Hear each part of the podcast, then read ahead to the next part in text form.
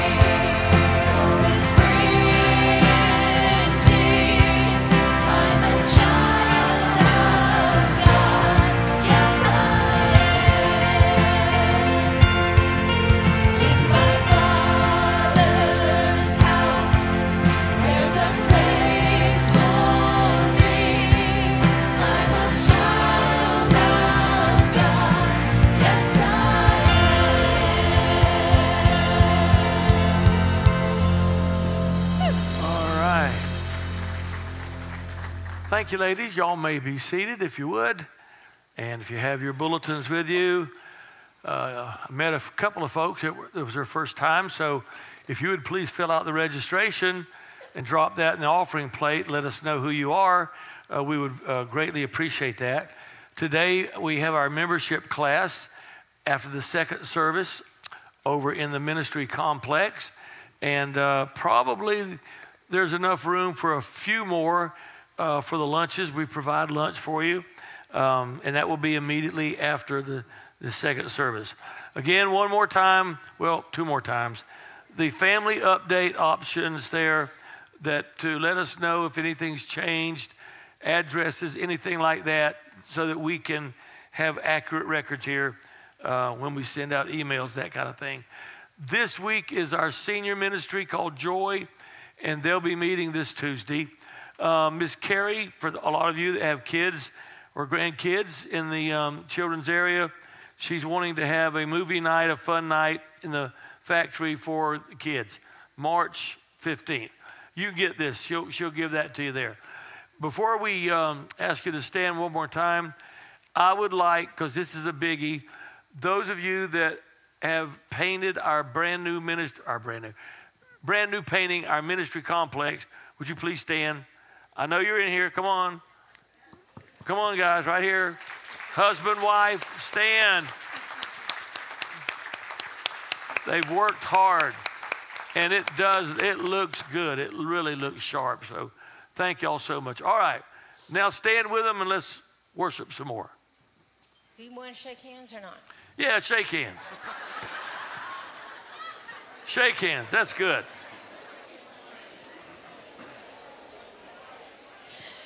New song, y'all. All right. Chad's going to lead us out on this new song. Sometimes sorrow is the door to peace. Sometimes heartache is the gift I need. You are faithful, faithful in all things. In every high, in every low, on mountain tops, down broken roads, you're still.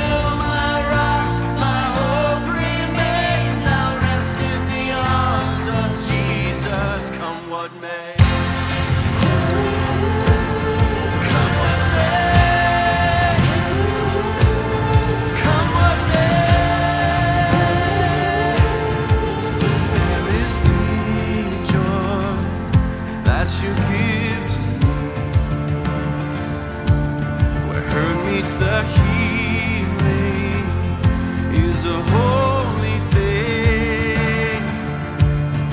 I see goodness, your goodness in all things, yeah.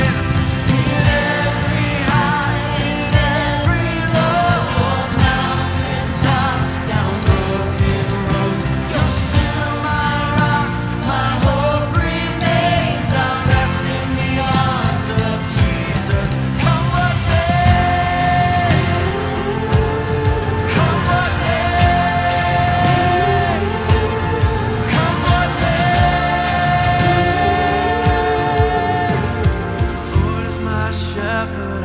not want. He makes me lie down in green pastures. The Lord is my shepherd, leads me to still waters, and He restores my soul. Lord is my shepherd, I shall not want.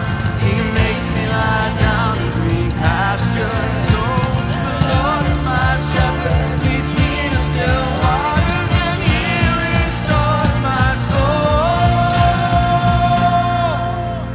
In every high, in every low, on mountain tops, down broken roads, you're still my rock, my hope remains.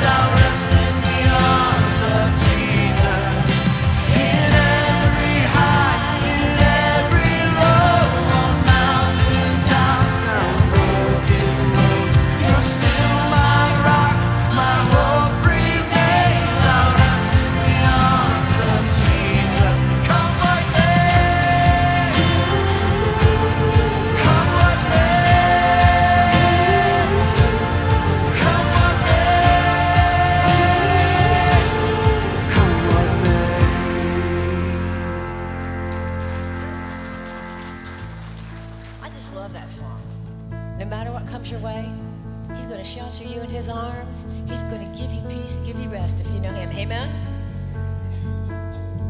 Give me a slide, please. Here I am. Oh, all my intentions, all my obsessions.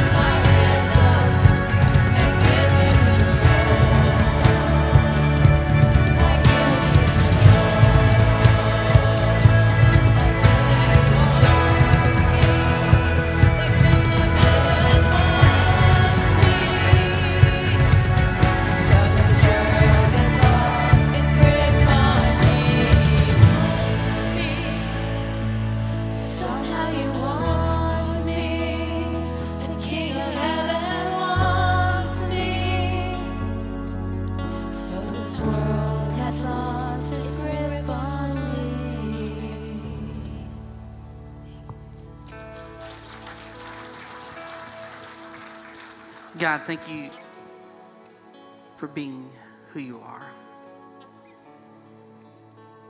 The fact that you want us and yet you don't even need us is mind-blowing.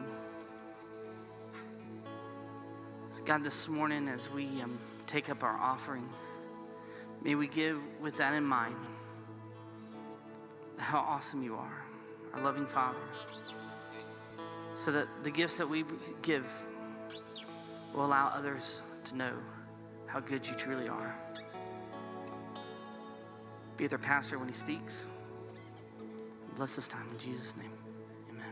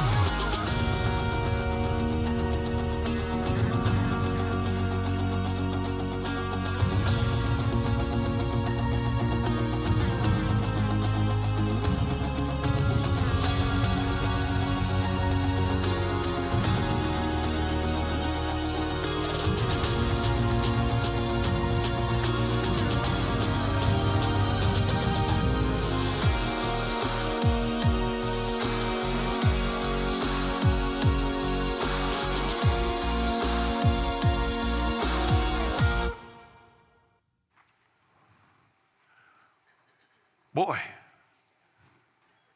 did the lights go out over here a while ago or flicker or something? I was hoping it wasn't just my eyes. If you see me dabbing my eyes a lot today, can't help it. I've got this dry eye thing going on for years that I got to get something done about it. Anyway, it's good to see you on a kind of a dreary morning. If there's ever a morning I could have just stayed in bed, it would have been today. Just stay right there, man. Well, if you have your notes, this is the part two to the sermon that we started last week on what kind of church do you want? And real quickly, last week, we talked about the different things that divide people in a church. And it was mainly, some of the things were theological, but mainly we talked about the preferences that people had back in Paul's day of who was the better preacher, who was the better leader, and that kind of thing. And we kind of summarized that and said, look, it's okay. And having differences and preferences, that's perfectly fine. I want you to hear this very clearly. It is okay to find and go to a church that you like because you like that style, or you like the kids' ministry for your kids, or the student ministry for your teens, you know, or the worship style, or the preaching style, or you like a guy that sits in a chair rather than stands up. You know, that's all because of nerves too and the leg, but another story there. But it's okay to have differences. And it's okay. There are times when you should leave a church. There's reasons to do that. And so, you know, what we're talking about, we're not trying to negate any of those truths about living today in the church life. But the bottom line was this. We said, well, that's all good, but once you're there and the differences are still there, you don't want to be divisive about it. You don't want to cause a problem over it. So, you know, do you have kind of the idea last week? That's where we're at. And we left off saying today we're going to talk about the four things that Paul says can correct that if anyone has a spirit of divisiveness. So let's look at these four things quickly this morning. Number one, Paul says you got to understand unity, what it really means. You've got to understand unity. Verse 10, we're still in chapter 1 of verse 10. Be united with the same understanding and the same conviction. So, is Paul saying that magically when we agree on everything, all the differences are going to disappear? No, he's not saying that. Does he say, well, look, guys, I'll come to where you are and I'll just straighten all this out and you can start all over? No, he says, be of the same understanding and the same conviction. Now, what does he mean by that? If it's not, we have to agree on everything. Here it is. He means be of the same understanding and the same conviction about the gospel, about the word of God. That's very plain in the context that is what Paul is going to be talking about. Last week on purpose, I mentioned that 3 times, that it's all about the gospel and not just the death, burial, resurrection, but the whole body of truth that we get from the Word of God. Now, a lot of people that talk about unity in a church, but they often don't know what it really is. So I want you to write some things down. 1, unity is not uniformity. It is not uniformity, where everybody agrees on everything. That is not the biblical vision of a church. Are you listening to this? The New Testament church, and boy, this has been just pounded into my heart and my soul lately to share this one sentence with you. A New Testament church is a church where Jesus is so large that it makes all the other things secondary. And they don't really matter because Jesus is so big and important and powerful in our life. Can we talk? Somebody on TV used to say that. Can we talk? We were very blessed in 2020 when all this COVID stuff hit and all the masks and the vaccines and everybody do this, don't do that. And, you know, we were so blessed. I could probably count on one hand the number of people who left because they didn't like our stand on masks and things like that.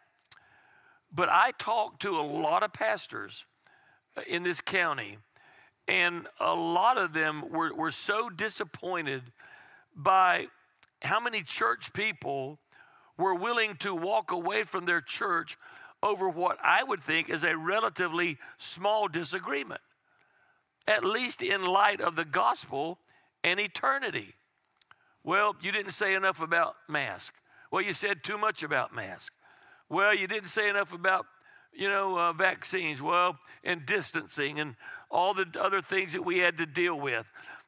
Listen, in that group that I told you of about a handful, there was one family that I had been their pastor for over 10 years. I married one of their children. I was there when we buried one of their loved ones. And here's what I thought.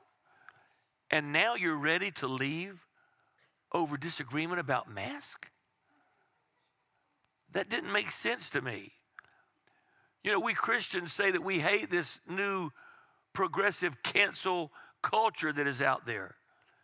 But it amazes me in those 4 years of how many people were willing to cancel their church over a disagreement that, to me, again, is a rather small thing compared to Jesus and the gospel and eternity. See, for Paul, though, unity was not uniformity. Number two, unity was not relativism. You say, what do you mean by that? Well, that's the belief that some churches have, some denominations, no need to name them, but where everything is okay. What somebody wants to do is okay. And it doesn't matter, whether it's right or wrong. Listen, that is ridiculous. There's got to be things that are right and wrong in this world. And the truth is, do we have the same conviction, and an understanding of the importance of the Word of God? Quickly, number three, unity is not abandoning our faith. You say, well, I don't know anybody that would abandon their faith. Well, there are some people who believe that the only way that we could really be unified as a church is, look, you don't take a clear stand on anything. But folks, throughout the letter to the Corinthians, Paul is going to identify certain beliefs and say, guys, gals, we have got to agree on this. As if we don't agree on this, we lose our identity as God's people. Things like the work of Christ, the death and the burial and the shed blood, and the forgiveness of sin, grace through faith, being saved, the inerrancy of the Bible. And yes, even God's design for gender and sexuality. All of those things. Number three or four, wherever we're at, four probably. Unity is not just being sentimental about everything. Not just being sentimental. You just kind of paper over divisions. You don't talk about, smile for the camera, That's not what we are. And that's not God's or Paul's vision of unity. Are you listening? It is real people with real differences and preferences who find a larger hope in Jesus Christ and the body of work that he did. So if you'd write this down, it is conviction about the gospel. We need to have at this church the same conviction about the gospel. We don't have to have it about all these other things, but we do about the gospel of Jesus Christ. Are you with me on that? All right. Which leads us to Paul's correction number 2. We have to embrace grace. Really know what that is. Embrace grace. Now, this is one of the main points, so let me read several verses here for us. Be on the screen. Paul says in verse 13, "Is Christ divided? Was Paul crucified for you? Were you baptized in Paul's name? I thank God that I baptized none of you except, Crispus and Gaius, so that no one can say you were baptized in my name. I did, in fact, baptize the household of Stephanas. Beyond that, I don't recall if I baptized anyone else." Let me digress for just a moment. In talking, do you know that when Paul gave a letter, when the Holy Spirit inspired him to write, he would tell it to a scribe that was right there by him. And then he would carefully listen and write down, and Paul would then sign the letter later. This is from me, from Paul. But when you read this, you get the point that these people were putting too big of an emphasis over being baptized by the right guy and not about the gospel of Jesus Christ. So he begins in verse 17 and says, "For Christ did not send me to baptize, but to do what? Preach the gospel, not with eloquent wisdom, so that the cross of Christ will not be emptied of its effect." Well, Paul, we talked about it last week, you could try to learn to be a little more eloquent when you speak. Then you wouldn't have people going to sleep and falling out of windows like we talked about. Verse 20, "Where is the one who is wise?" This is important when we get to the next section. "Where is the teacher of the law? Where is the debater of this age? For since in God's wisdom, the world did not know God through wisdom, God was pleased to save those who believe through the foolishness of what is preached. For the Jews ask for signs, the Greeks seek wisdom, but we preach Christ crucified, a stumbling block to the Jews, foolishness to the Gentiles. Yet to those who are called, Christ is the power of God and the wisdom of God, because God's foolishness is wiser than human wisdom, and God's weakness is stronger than human strength." What is he doing there? He's telling us some things that you can't get salvation through. So let's write them down real quick. He said, look, Jesus didn't save the world through philosophical wisdom. In other words, salvation was not figured out by a bunch of egghead philosophers who were sitting around, like it says in Acts they did, in Athens, pondering the lint in their belly button. But, he said salvation, it appeared to a bunch of shepherds, a bunch of common people. So he said, look, it's not through wisdom. And then he said, number 2, he didn't save the world through earthly success. Now watch this while you're writing that down. See, that's what the Jews wanted. They wanted a sign. They wanted Jesus to do something in the sky that was so dramatic and that would free them from Rome rule. And they could be the big dogs again. And they could be free again. That's why it says they wanted a sign, but they never got that. Believe it or not, there were not a lot of followers of Jesus immediately after his resurrection. In fact, the Bible says, I think that in one place, that there was like 120 that met. That's not a whole lot. So it wasn't through earthly success.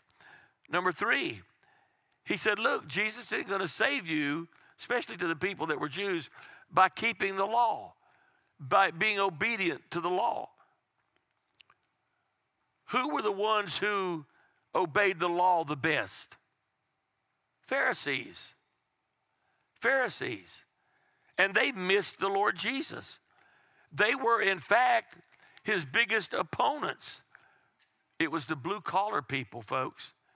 It was fishermen. It was carpenters. It was moral misfits.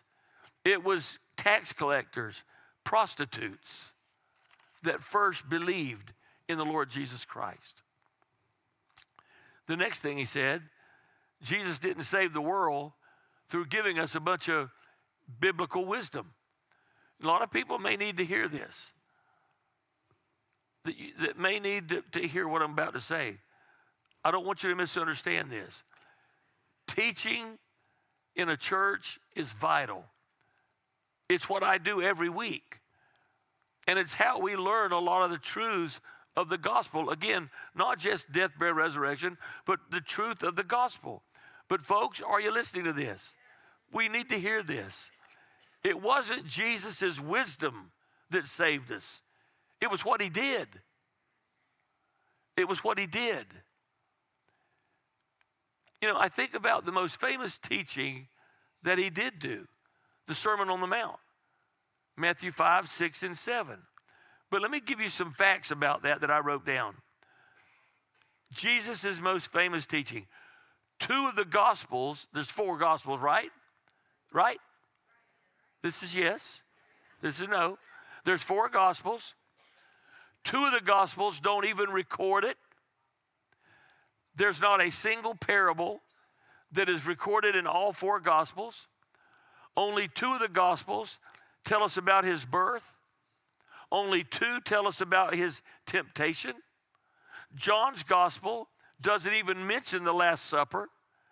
Neither Matthew nor John talk about the ascension of Jesus. However,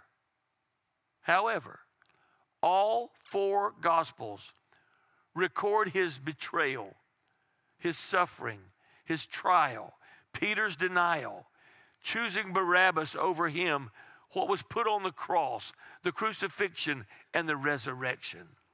Amen? So what does that show us? It's faith in his work, not knowledge about him, that saves you. See, a lot of people are going to miss heaven by about 18 inches. The difference from here to here.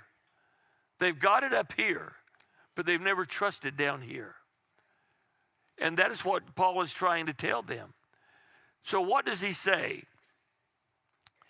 How does he save us? Through the foolishness of what? Preaching. The foolishness of preaching. That's what Paul said. Now, what does that mean? Did I sit up here and act like a fool to try to get the gospel to you? Put a little beanie on with a little thing on the top that goes around? No, that's not what he's talking about. It's very simple. He's just saying, look, guys, Christ did it all. So trust in him.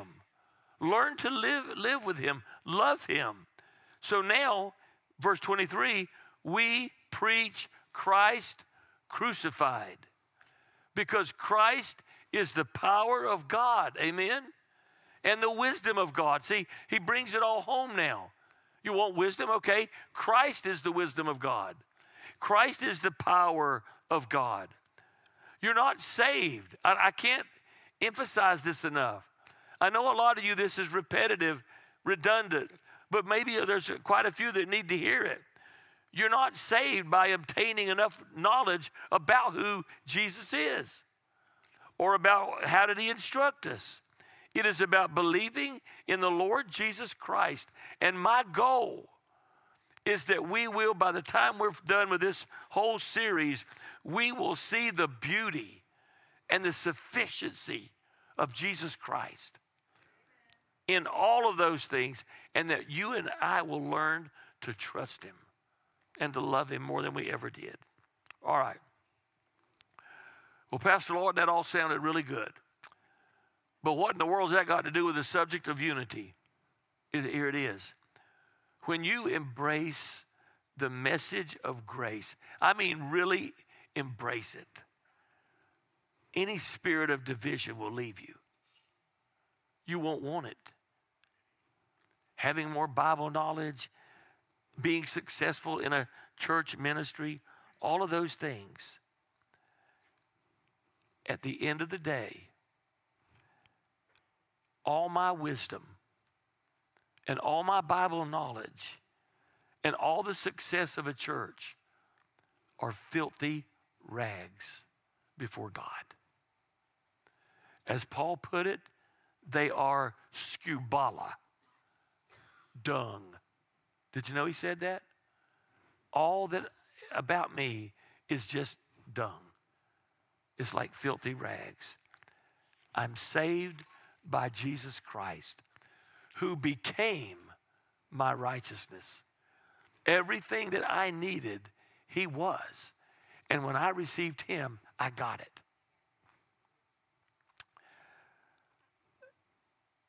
Self-righteousness in this country. People thinking that they can do it on their own. They can be good enough. They can know enough about the Bible.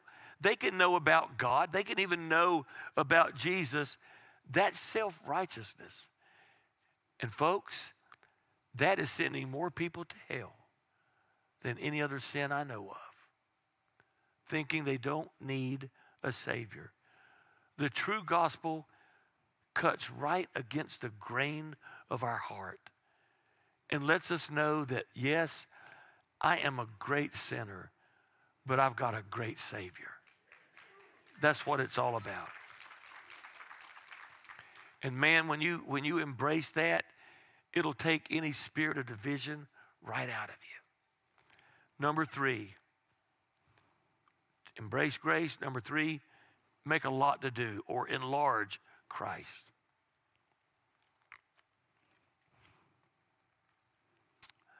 Verse 13a, Paul says, is Christ divided? Was Paul crucified for you? You know what he's asking? Who's your salvation? Is it Christ? Well, if it's about him, then what significance do all these other things have?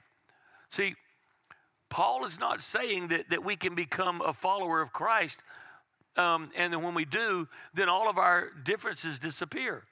I kept thinking, I want an illustration. You know, Lord, I want a good illustration to share with people about how I see church and how it should be. And here's what I came up with.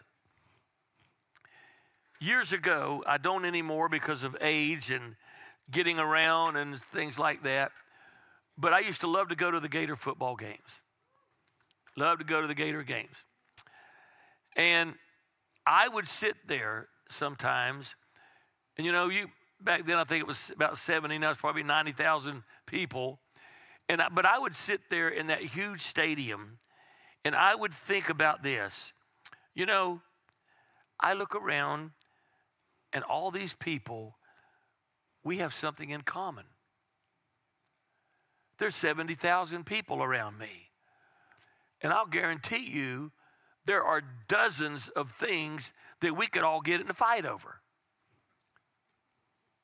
Really. But you know what? For 3 hours, we got that one common thing. That's Gator football. And when they do something good, I'm high-fiving, hand-slapping, hugging people that I'll never see again. But we all agree. We all have something in common. And folks, I think that's what I want in church. That when we come to church, our commonality outweighs any differences. You know, for here that hour, we're all united around the same game. As I said, one of the most disappointing things to me about the last 4 years was how clear it became that there were so many Christians that their politics was so big, but their Jesus was so little. And it caused problems. Number four, hey, we're already to the last one. You might get out early today. Wean yourself off of celebrities. Try to wean yourself off of celebrities. And I'm talking celebrities in the church. See, throughout these verses, Paul keeps asking, hey, guys, what significance do all these earthly leaders have just because you're associated with them? Are you baptized in the name of Paul or Apollos or Peter? Are you dependent on us to be saved? And of course, the answer was no. Now, are you listening? Because this is very important. Celebrities have always been a part of the Christian church. They always have. Matthew, Mark, Luke, John, Peter, James, they were known in the church. When they needed an issue, they would say, well, let's go to the apostles. James will know what to do. John will be able to tell us what really happened back then. Peter will understand this. And so they always had celebrities. But I'm going to tell you, in our social media age, this thing's taken on new levels. And I see on Facebook all the time, like people that I know are not involved in a local church, but they're identifying with somebody of some church somewhere, as if they're getting their significance, like who they are, a sense of identity. Hey, I'm set apart, I'm special because I'm associated with that guy or that church. Paul says, you don't need to be set apart by anyone except Jesus Christ. Now, folks, to be sure, earthly leaders can help us down here, right? I hope you know that hey, there's some things that, hey, let's go ask Pastor Lloyd about that. That maybe after 72, almost 3 years, you know, and ministering for 40-something, maybe he's got an idea about this. But I don't know why it was in my heart and mind this week. But Psalm 23, I guess because I was getting ready to do a funeral, the Lord is my shepherd. You know, and it was like, hey, Lord, what's the first two words? The Lord is my shepherd. That's why I'll never lack anything or want for anything.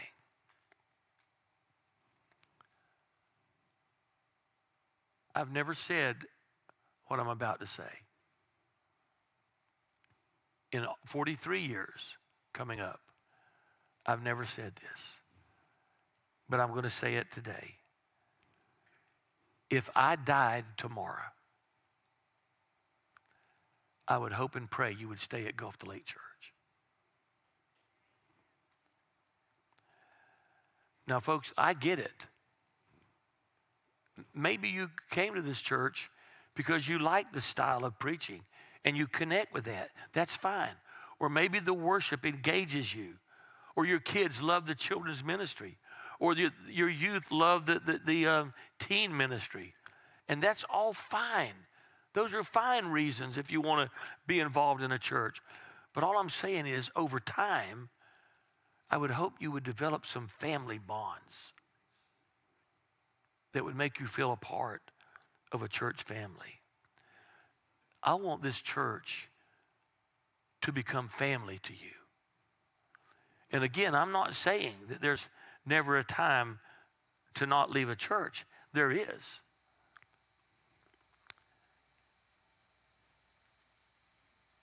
But I've learned that people who grow the most are those who are involved in the family. And not just spectating, but they're there. And finally, Gulf to Lake, on this sermon, let's resolve ourselves to make the gospel the one thing that we unite around, amen? That is so large in our hearts that any differences of people and style, hot or cold, loud or soft, what style of preaching or not, that will become so insignificant because, man, for that 1 hour, we're on the same team and we're cheering for the Lord Jesus Christ. I've got a lot of perspectives. I've got a lot of preferences that I like, but none of them are as important to me as people coming in and trusting Jesus as their personal Savior. And again, as I close this message, I want to be very clear for some of you. I'm not talking, I will never, as long as God gives me a mind, back down from preaching the truth. We are unapologetic. I am unapologetic in my stand for the sanctity of life, for the sanctity of marriage, for God's design for male and female. And if that's unpopular and that makes people mad and want to leave a church, so be it. Let them go. But we want to be a church where Christ is, again, so large, it cuts through all the noise out there. And we know who we are and where we're going because we're in Christ Jesus. I'd like to have a word of prayer. And then this little course that we've not done probably in 15 or more years that I'd like us to sing a couple of times through. Father, we ask and pray that the importance and the truth of this two-part message. I feel like that I didn't do a very good job today, but I feel like the Holy Spirit did, and that you touched our hearts and our spirits of what's important. So we ask that you make us one. Would you just, wherever you're sitting, reach and touch somebody next to you, just next to you, just, you don't even have to hold their hand, just touch them. Touch them. And let's sing this a couple of times. Make us one, Lord. Make us one. Holy Spirit, make us one. Let your love flow so the world will know we are one in you. Now you know it, so sing it with us. Make us one, Lord. Make us one. Holy Spirit, make us one. Let your love so the world will know we are one in you. God bless you. Have a great, great afternoon.